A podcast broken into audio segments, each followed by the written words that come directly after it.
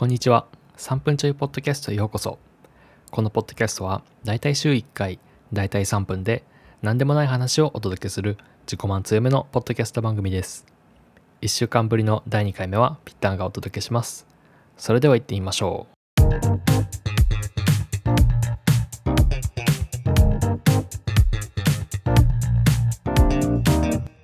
今回は最近キュリオロックというスマートロックを買ってみての話をしようと思います。まずはなんでスマートロックを買ったのってところからですね。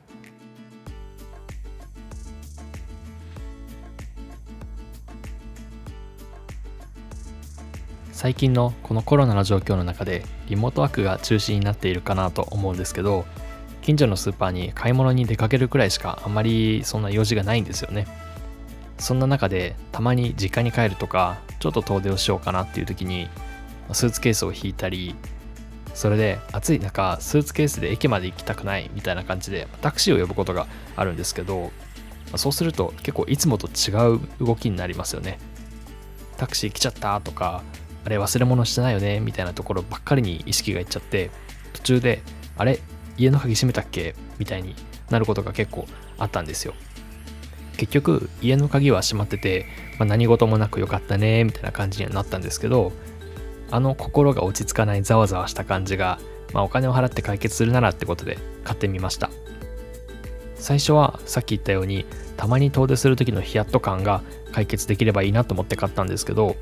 遠出をしない近所の買い物でもめちゃくちゃ便利になったのでもっと早く買えばよかったなって後悔してます。キリオロックの機能にオートロック機能とハンズフリー解除っていうのがあってオートロックはその名の通りオートロックです。